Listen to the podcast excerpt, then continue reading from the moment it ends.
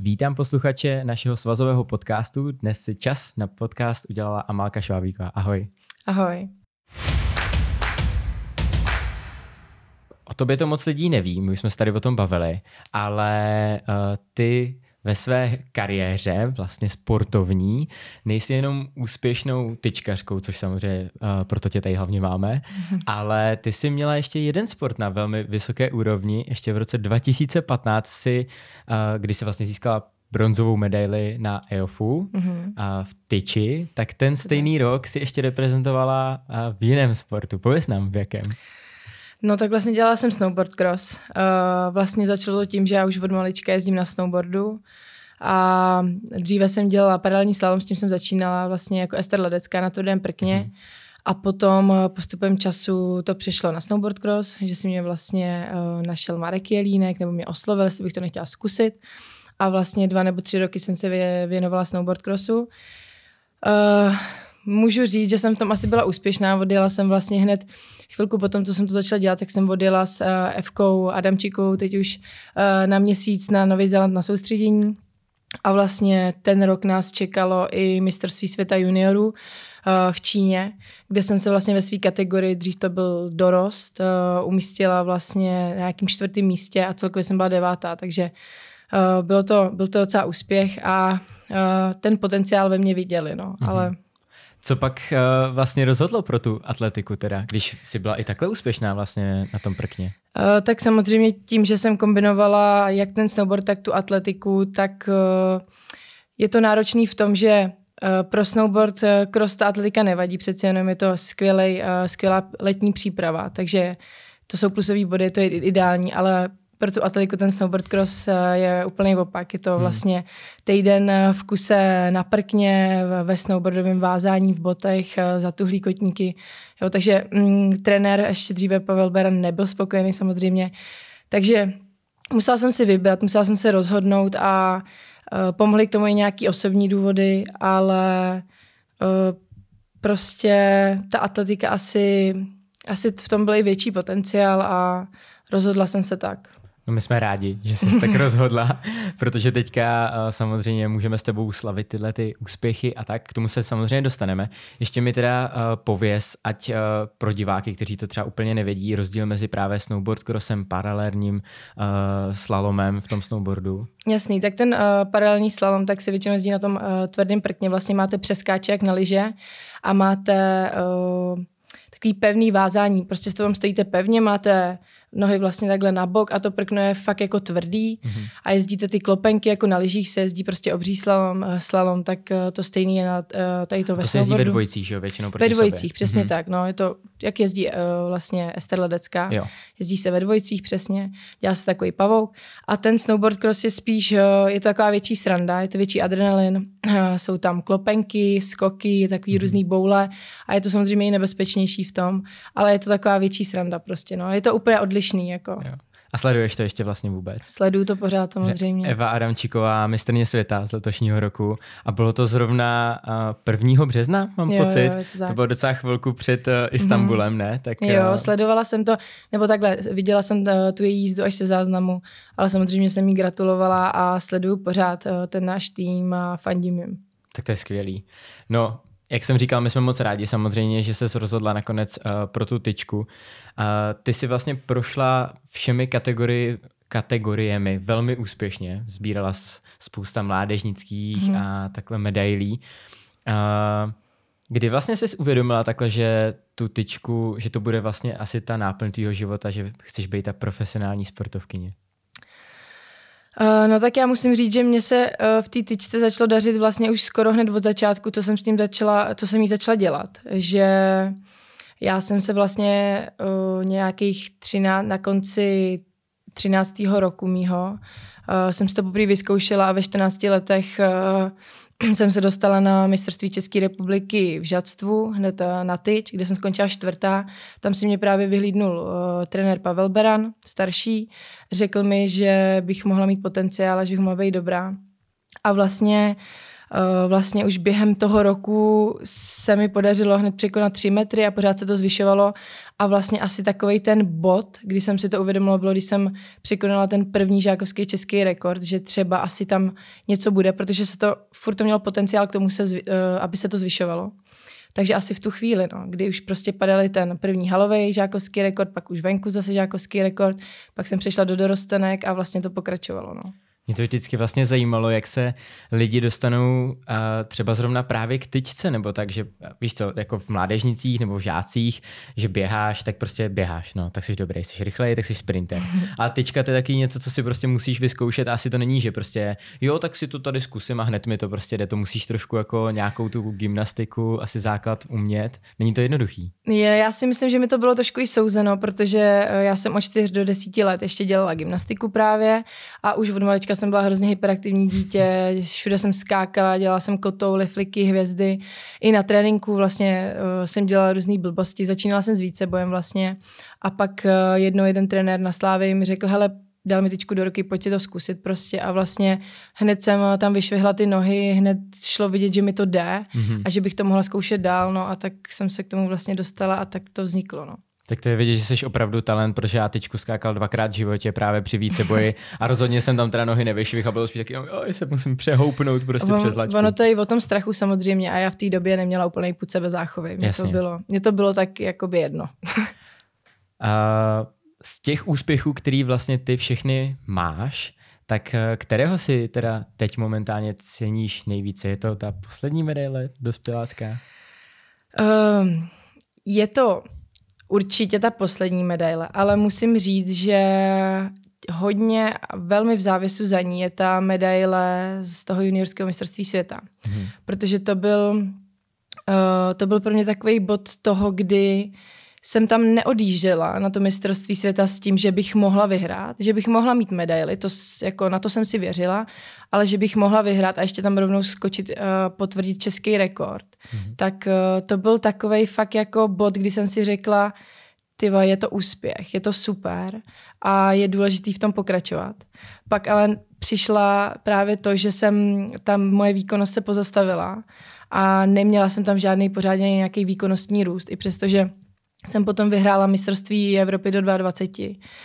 A právě o to víc mě těší a má, asi je ta medaile teď cenější, ta bronzová, z toho důvodu, že jsem vlastně tu svoji mládežnickou výkonnost dokázala přenést i hmm. do té výkonnosti seniorský. My jsme to tady vlastně několikrát právě probírali, že máme spousta takových těch jakoby mladých, kteří uh, jsou úspěšní, ale málo kdy to přenesou do té jako dospělé kategorie, že to už je jakoby opravdu uh, umět. A nebo je zase někdo, kdo se vyskytne až právě v tom pozdějším věku. Právě, no. Tak uh, jaký je ten tvůj recept na tuhle dlouhodobou úspěšnost?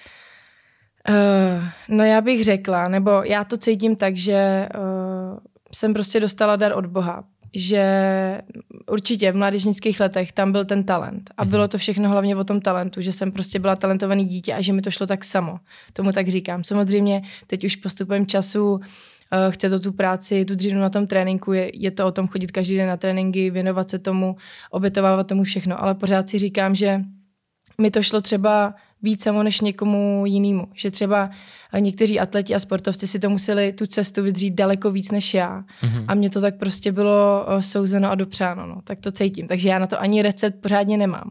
Jo? Protože jasně uh, obětovávám ty atletice všechno, veškerý svůj osobní život a takhle, protože ty to znáš. Jasně, Každý den chodíš na tréninky, hmm. přesně, furt trénuješ, uh, žádný dovolený, prostě prázdniny s kamarádama. Uh, to vlastně není, takže tomu musíš něco obětovat, ale myslím si, že jiní lidi atleti třeba museli dřít víc, mm-hmm. aby si vydřeli ty úspěchy, aby se dostali na akce. Mně to šlo tak prostě samo od začátku. A n- nedokážu si to jako vysvětlit mm. pořádně, čím to je. Poté, jak jsi sama říkala, stagnaci, a co teda si musela udělat jako za nějakou změnu, nebo víš, čím to bylo, že jsi stagnovala? Co se muselo třeba změnit, že teďka už to zase jde teda nahoru? Teď se ještě o to samozřejmě nahoru. Jasný, já si myslím, že samozřejmě uh, já jsem ano, stagnovala jsem, ale pořád to bylo tak, že jsem ty výkony měla kolem těch 450, ale nestoupalo to vejš. Myslím si, že to určitě bylo i tím uh, stereotypem toho tréninku a takhle. Uh, I toho, že prostě neměla jsem asi, neměla jsem takovou tu motivaci se dál jako posouvat a zvyšovat, protože uh, jsem viděla, že, to, že už to nejde tak lehce a bylo to pro mě najednou náročný. A samozřejmě i z toho důvodu jsem se rozhodla potom eh, změnit trenéra, protože prostě je to nový impuls, změna, nový věci, i přestože v té tyčce už vlastně tolik změn nedokáže jako nastat, jo? že prostě tu tyčku musíte trénovat nějakým způsobem ty tréninky jsou ve stejný.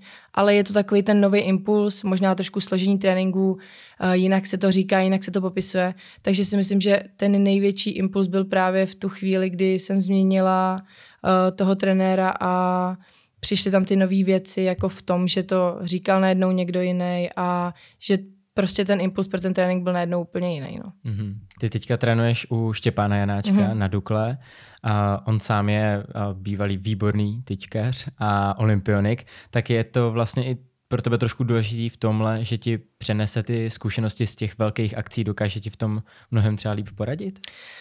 Určitě je to, je to přínosem. Eh, samozřejmě bych chtěla říct eh, ještě, že si strašně vážím té práce, kterou jsem odvedla s trenérem Pavlem Beranem, mm-hmm. protože vlastně ten mě tu tyčku naučil a o to lehčí to teď má právě eh, Štěpán, Štěpán, protože už se můžeme zaměřovat spíš na takové ty detaily a už je to právě o těch zkušenostech a o tom upravovat ten trénink, ale prostě ten základ mm-hmm. mi mhm. byl dán a trenér uh, mě vlastně předal uh, skvěle Štěpánovi a. Štěpán to o to víc se mnou teď má jednodušší. No. Tak pan Beran je tyčkařská legenda, to uh, samozřejmě víme, ten vypracoval hodně atletických uh, talentů. Mm-hmm.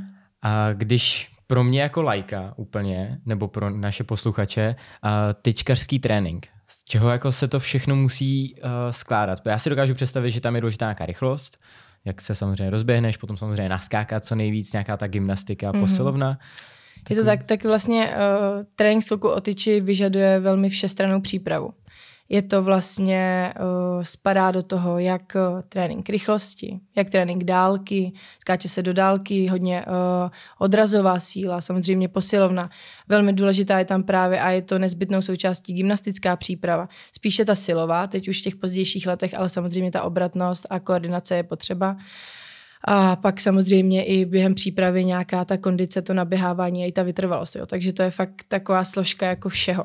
Hmm. Všeho člověk musí být na to asi i dobře jako psychicky připravený, protože přece jenom, když si to člověk uh, představí, tak uh, ty tam prostě nahoře vysíš v nějakých skoro pěti metrech a teďka prostě člověk, kdyby se podíval normálně, nedej bože, že by měl jako, jako závratě z výšek a teď vysel v těch pěti metrech a padá dolů do tý, na tu žíněnku, pála se z toho někdy, nebo prostě měla vždycky ten nějaký bez půdu sebe záchovy no, asi? Uh, nikdy právě. A hlavně hmm. myslím si, že uh, kdo chce být jako úspěšný v té tyčce, tak uh, tohle, tohle musí úplně vynechávat a vůbec si to jako ani nepředstavovat a ani si neříkat ty rizika, které můžou nastat, protože jich tam samozřejmě může nastat hodně. Hmm. Uh, samozřejmě některým tyčkařům se to stává, že mají najednou blok, že začnou probíhat a Uh, vlastně to dopadá tak, že ani nemůžou skákat nějakou dobu.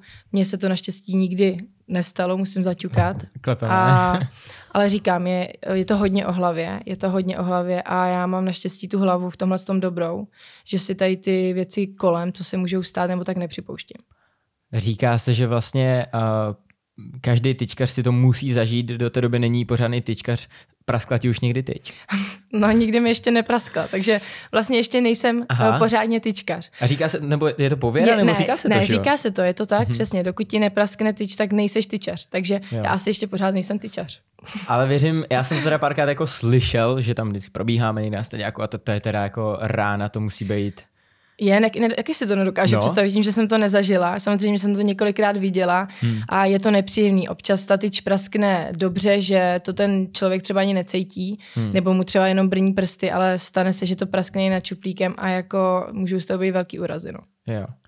Uh, takový to ještě další, eh, tady, tady říkáme ty rizika trošku, jo, skoko tyči, ale tady to spadnutí třeba do šuplíku nebo tady ty věci, řeší se to nějak, že by se tam třeba te, jako začala dávat nějaká jako víc polstrování, nebo tak, protože já si pamatuju na starých stadionech, to je hodně daleko teda, kde je ta madračka od toho šuplíku.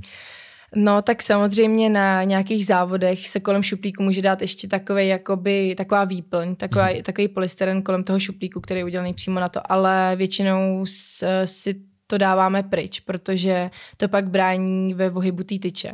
Jo. Jo, takže samozřejmě je tam riziko toho, že protože mezi, do, eh, mezi šuplíkem a doskočištěm je třeba většinou 10 až 15 cm.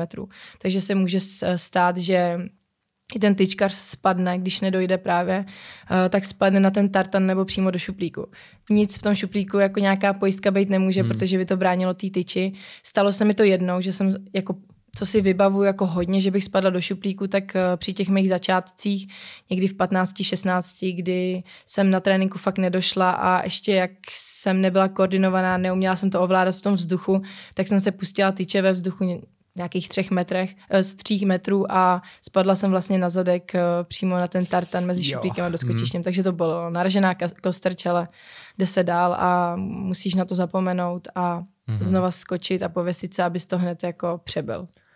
A k té psychice ještě, já jsem četl vlastně rozhovor s tebou teďka po Istanbulu a tam bylo, že ty si svěřila možná i na tu jako další výšku, ale že byl nějaký problém, že to dlouho trvalo, než vám nastavili zase stojany, že nechtěla vědět nějak laťka. A jak to tam vlastně teda v tom případě je, protože ty kolikrát ta vaše soutěž trvá fakt strašně dlouho a když mhm. jsi ještě ta, která skáče na těch nejvyšších výškách, tak tam kolikrát čekáš, musíš se udržovat nějak zahřátá a je to takový to, že uh, čím víc pokusů jdeš za sebou, tak tím jsi jako jistější, že to zkoušíš tím pádem, nebo jak to vlastně je? Hele, tak hrozně uh, záleží samozřejmě na jakým uh, tom závodu seš, protože je to něco jiného tady uh, na, na českých závodech nebo na mistrovství České republiky, kde se mnou závodí i právě holky z mladších ročníků a ta soutěž dlouho trvá a pak je něco jiného závodit uh, vlastně uh, na té soutěži s těma holkama, co mají uh, tu výkonnostní úroveň stejně vysokou jako já, protože tam vlastně nečekám mm-hmm. mhm. na tu soutěž tak dlouho. Jasně. A přesně stalo se vlastně v Istanbulu to, že jsme skočili těch 470, už jsem věděla, že mám tu medaili bronzovou a byl tam eh, problém nějak se stojanem a přesně hrozně dlouho trvalo, než tam zvedli tu laťku a my jsme vlastně eh, měli hrozně dlouhou pauzu. A přesně jak říkáš, je to o tom pořád se udržovat, běhat, Hmm. A prostě najednou uh, takový ten impuls, co si zažíváš, ty pokusy něco jdou za sebou, cítíš to tam vlastně, tak najednou to vypadlo a musela se znova jako rozběhávat, znova si to tam musela dávat do hlavy. Takže vlastně já jsem udělala až uh, třetí pokus, byl takový dobrý, který vypadal nadějně Uh, ty první dva byly právě takový jenom rozeskakovací, a, ale myslím si, že to už bylo i v hlavě, že jsem věděla, že jsem prostě třetí a samozřejmě neříkám, že jsem to vzdala. Těch 4,75 jsem skočit chtěla, ale už tam bylo nějaké to uspokojení z té medaile a už to pro mě nebylo tak důležitý, mm-hmm. bych to tak, tak řekla. Vlastně to může přijít v těch dalších letech, že jo, samozřejmě. A ještě další, já jsem tam taky jako blbý otázky, ale já jsem v teď úplně like a předpokládám, že většina oh. z našich posluchačů... Je to složitý, chápu. taky, tak prostě čistě logicky mi dává jakoby tak jako do hlavy, že čím bych si vzal jako delší tyč, jo, mm-hmm. tak přece se dostanu vejš a jakoby skočím vejš, ne? Jo, jako říkáš to správně, ale samozřejmě to záleží, eh, záleží to na náběhové rychlosti, záleží to hlavně na místě odrazu a samozřejmě čím delší máš tyč, eh, tím více energie do ní musíš předat a tím dál se musíš odrazit. Eh, u těch holek, tyčkařek, to většinou, nebo ty většinou skáčou na tyčích 4,60 m mm-hmm. nebo 4,50 právě a je to taková ideální dílka pro to skákat kolem těch 4,90, klidně 5 metrů. Samozřejmě potom kluci, kteří mají uh, rychlost, cílu, tak už to záleží uh, právě i o dílce té tyči, že někdo skáče klidně jenom na, pěti metr, na pětimetrových tyčích, ale třeba takový Duplanty skáče na uh, tyčích, který mají 5 metrů 20, jo. A je to taky znát, ale musí ten člověk to umět prostě. Hmm. Musí uh, vědět o sobě v tom vzduchu, musí mít prostě k tomu jak rychlost, tak sílu a prostě takto technicky skoordinovat ty pohyby, aby to šlo. Ale není to tak, že si najednou já vezmu pětimetrovou tyč a skočím uh, pět metrů, jo. To, to prostě hmm. nejde, bohužel. Tak dobře, tak další takový tady pro nás asi mýtus vyvrácen. A mně teda přijde tyčka hrozně jako elegantní disciplína, mm. když se koukáš na ty, jako co to fakt umějí, tak to je, to je nádhera, to, ta koordinace. A když skáčeš a teď ten pokus, kdy ty jako víš, že už je to že to mám. Tam vždycky vidíš, jak tam letějí dolů, nebo už jsou skoro jak ještě na tou laťku, ale už, už se tam radujou, že jo, lidi. Tak kdy tam přesně jako je ten moment, že, že víš, že jsem to skočila? Uh, hele, tak když uh, jakoby závodím z, jako já přímo, tak uh, třeba ty, pok- ty moje nejlepší pokusy, třeba český rekord, nebo teď uh, těch 4,70 uh, na tom, uh, na té Evropě, když by se mě někdo zeptal, ať mu popíšu ten pocit, jestli jsem něco cítila, jestli jsem to věděla, tak já, já si to nepamatuju. Já nejsem mm-hmm. schopná ti říct, jako co jsem udělala, jak jsem to udělala, uh, co jsem v tom vzduchu viděla, nebo tak. Já si prostě už jenom pamatuju tu euforii toho, jak padáš dolů a vidíš, jo. že tam ta laťka je. Samozřejmě na nižších vejškách to nějakým způsobem uh, koordinovat dokážeš, že prostě vidíš, jak vysoko seš nad laťkou a tak. Ale co se týče těch vysokých pokusů a kdy už je to fakt psychicky i emotivně takový uh, vypětí, mm-hmm. tak prostě o sobě nevím ale třeba i z pohledu jako diváka, když se koukám na kluky nebo na holky, když třeba jenom pozoru, tak po těch, eh, prostě tím, že už máš zkušenosti a víš, tak třeba už, eh, hlavně i trenéři, třeba už vidí, jak k tomu ten tyčkař dobíhá, jak zasouvá a už třeba na zemi ví, že to skočí. Jo, hmm. že prostě pro diváka samozřejmě ten vůbec ten to vidí až v ten poslední moment, kdy vlastně přeleze tu laťku, ale vlastně ten povedený pokus eh, ten, ten zkušený člověk, trenér, atlet už může vidět na začátku. Jo, tak to je zajímavý. To vlastně v minulém díle mi tady uh, uh, Pepa Karas mm-hmm. říkal taky vlastně, že ten trenér má to oko tak vytrénovaný, Přesně že vlastně tak. vidí ty detaily, který normálně člověk není schopen uh, vidět. Přesně tak, protože já mám spoustu videí natočených, který když si pustím se zvukem, tak už uh, po přechodu té tyče slyším, jak trenéři říkají jo, je to tam. Že už jenom podle Hezky. toho, že vidí, že jak rozjedu tu tyč, takže už prostě ví, že ten skok bude dobrý a že pokud na, nad tou laťkou nějak nezazmatku nebo neudělám nějaký jiný pohyb, který běžně nedělám, tak eh, že to skočím.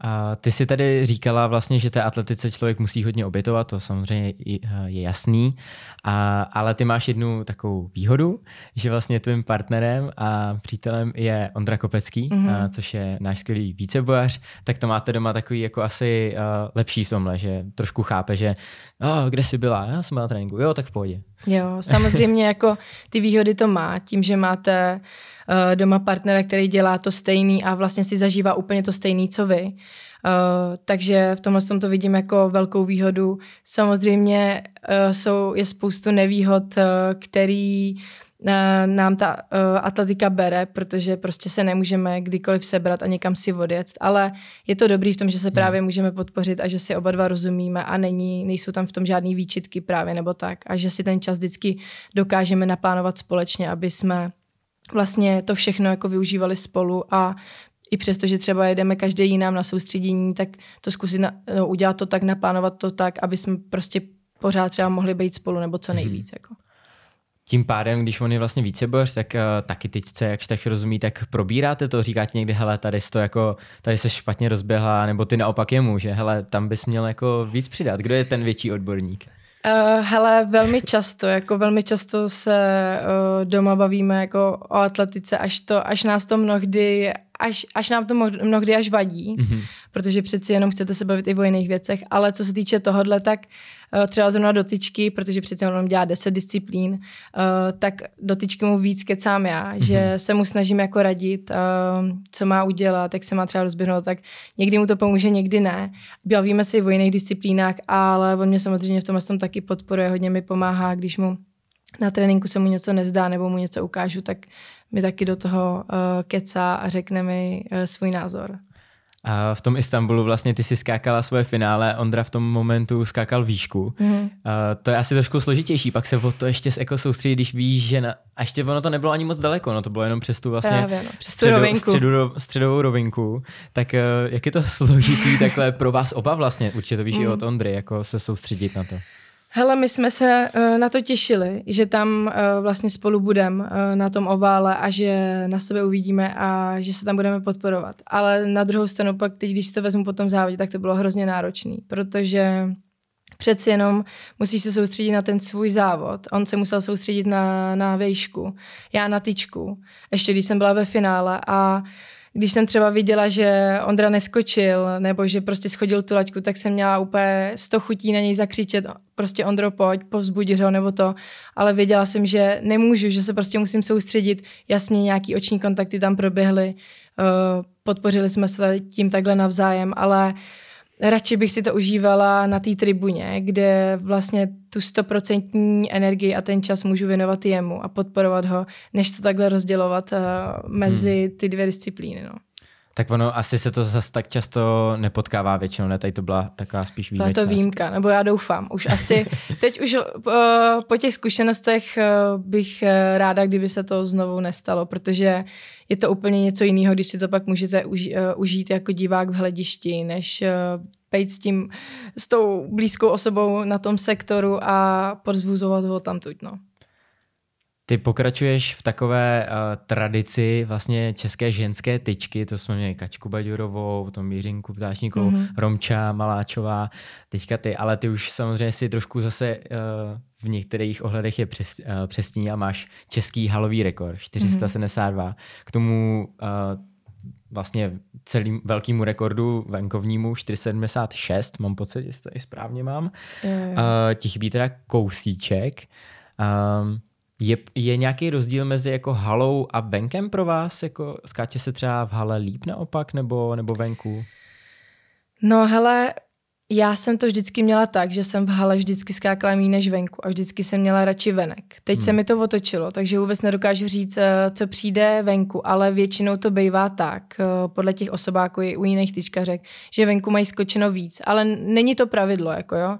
Samozřejmě máš tam eh, spoustu přírodních podmínek, kdy může pršet, foukat vítr, ale naopak třeba když se sejdou dobré podmínky a je teplo, fouká ti vítr dozad, tak to hodně pomůže té tyčce. Takže proto si myslím, že ty výkony venku mají uh, ty tyčkařky spíše vyšší mm-hmm. než v té hale. Přece jenom v té hale tam jsou stálé podmínky, nic se tam nemění. Ale říkám, je to asi individuální, záleží to. Já jsem doteďka měla lepší osobák vždycky venku. Nikdy jsem ho neměla vyšší v hale a až teď se to otočilo.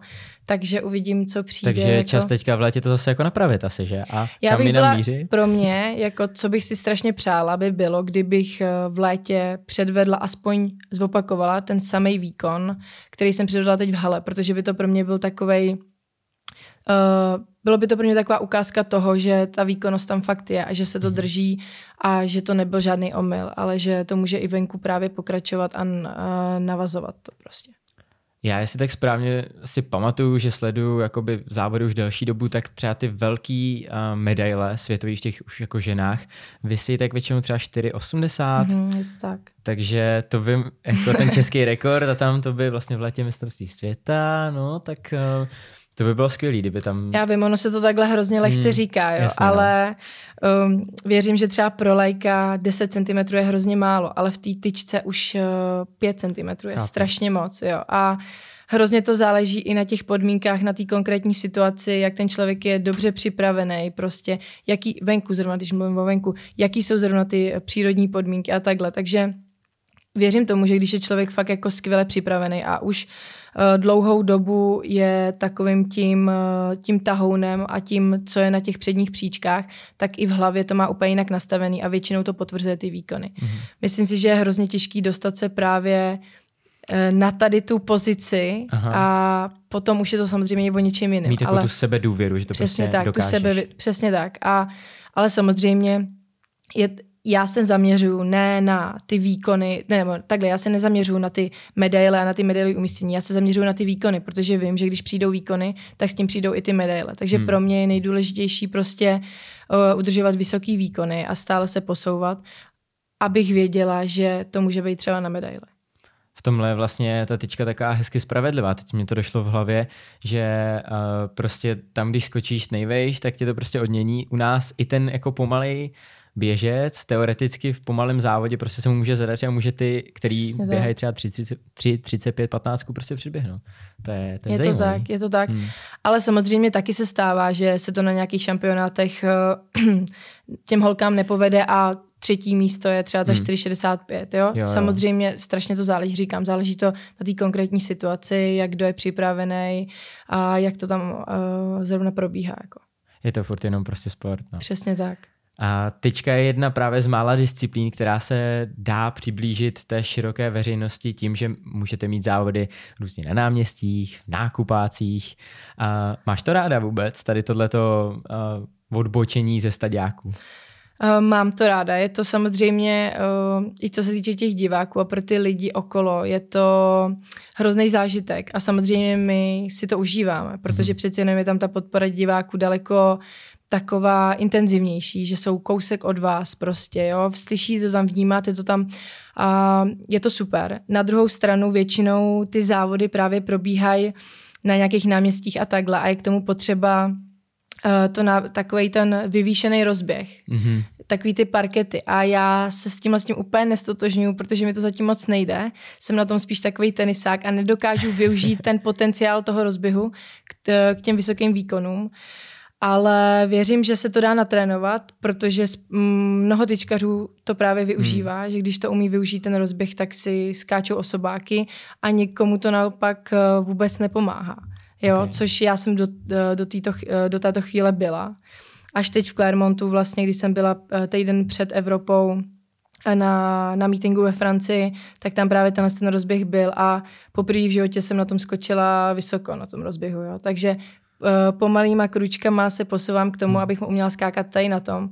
A samozřejmě, co se týče toho, máme obrovskou výhodu oproti těm eh, jiným disciplínám, protože třeba Ondra, který je více bojář, si hmm. tohle to bohužel nikdy nezažije, protože deset disciplín eh, na, na, nějaký, na nějaký náměstí nedáte. Jo. A právě i um, můžeme mít i právě více závodů, dobře prostě, ty závody jsou hlavně i dobře finančně ohodnocený a to prostě nějak... Je taková show. Je trošku. to taková show, přesně. A zrovna hmm. tady ty disciplíny o to bohužel přichází, no. Um, já mám pocit, že jsme se o tom bavili právě s Honzou Kudličkou, který nám uh, říkal, že uh, ta dráha vlastně tady kolikrát se dá udělat tak, jako že lehce pruží, a když právě to člověk umí vy, využít, tak uh, tam fakt může jako skočit hodně vysoko. Uznává se to potom jako rekord? Já vlastně nevím. Kdybys uh, tam uznává. skočil, jo? Už je to tak už nastavený. Nevím, jak to bylo dřív, hmm. ale teď, když jsou prostě regulární podmínky, že ten rozběh je rovnej, uh, do skočiště je regulární, šuplík je regulární, tak by se to normálně mělo uznávat jako rekord. Protože co s, uh, tuším, že vlastně i Jiřka, těch 476, uh, skočila právě na tady tom rozběžišti mm-hmm. prkeným. Tak, uh, A vlastně možná i Honza Kudlička. Já Myslím, že to pocit, skočil že na preský tyčce těch 4,83. 5, 5,83. Teda 5, jo, ježiš, jo. pardon, 5,83 a že to skočil na preský tyčce právě na meetingu Eh, na, tom, eh, na tom vyvýšeném rozběhu. No. Hmm. A když se přesuneme takovému jako poslednímu tématu, který na to mám nachystaný, tak sledujeme samozřejmě v dnešní době, uh, nebo tyčka je populární díky Duplantisovi. Mm-hmm. To je prostě fenomén dnešní teďka současné doby a co se třeba od něj, když ty to sleduješ, dá si vzít uh, že je tak dobrý, můžeš tam něco jako vypozorovat, že by si řekl, tak je to v té rychlosti, nebo prostě je to takový talent. Čím to je? Uh, hele, takhle, úplně od začátku jsem hrozně ráda, že v té tyčce je někdo takhle úplně vystřelený, který, uh, o kterým se vlastně ví úplně všude, protože nám tím dělá skvělou reklamu. Takže mm-hmm. za to jsem hrozně ráda. A co se týče Duplantise, tak já si myslím, že to je prostě talent. Že on už to dělá prostě úplně od malička a že fakt to je jako talent, který může skočit ještě hodně vysoko. A samozřejmě je to hodně o rychlosti. On je velmi rychle, jako velmi rychlej a dokáže právě využít úplně všechno z té tyče, vyždímat, co jde. A to je asi to, co se od něj dá vzít. Samozřejmě uh, je to mužská technika a spíš to využijou ty kluci než ty holky. Mm-hmm. Ale já si nemyslím, že eh, každý ten tyčkař má takovou tu svoji techniku.